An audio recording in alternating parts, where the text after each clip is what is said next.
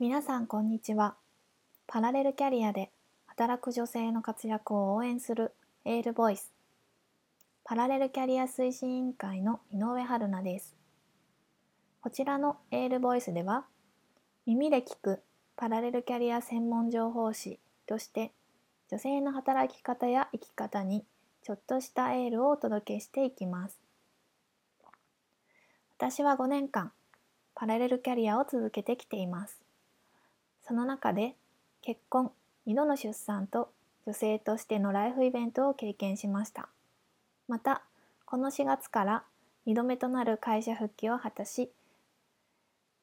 2人の育児をしながら会社員、個人での起業、NPO 団体運営といった仕事面において3つのパラレルキャリアを歩む目まぐるしい日々を送っています。本日28日のエールボイスは私井上春菜自身のリアルな経験から息の長いパラレルキャリアのヒントをお送りしています。今日はパラレルキャリアを継続するためのたった一つの秘訣についてお話ししたいと思います。結論から申し上げるとパラレルキャリアを継続するためのたった一つの秘訣は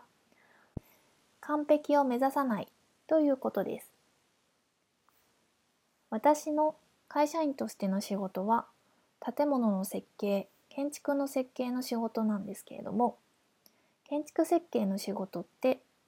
絶対これという一つの正解がない仕事なんです。ある建物を作ったとして100人が全員好きだと言える建物ってできないんですよね。でも建築設計をしている人たちの仕事はできるだけ100人に近い人が好きな建物になるように最適解を探していくという感じです。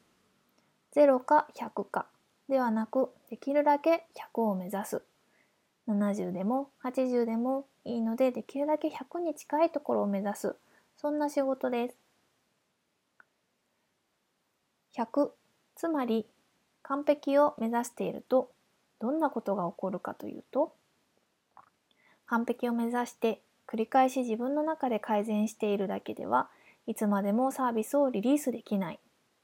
完璧を目指して徹夜で作業を続けて無理をしていたら体調を崩してしまって突然急に休むことになってお客様や同僚に迷惑をかけてしまった。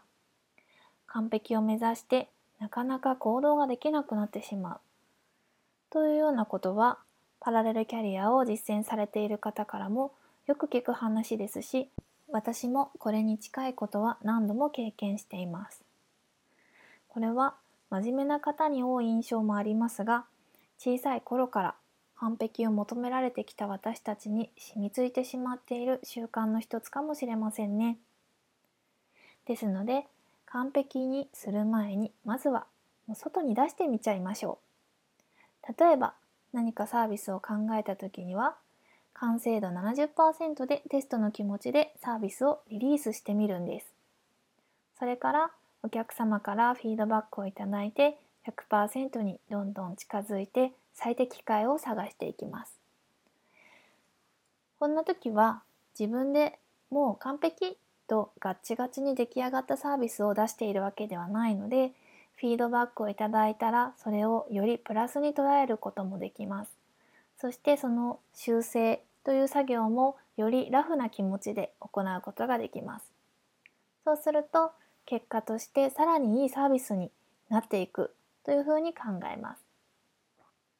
パラレルで複数のことをやっていくのであれば完璧な状態をすべてやっていくのではなく一つ一つ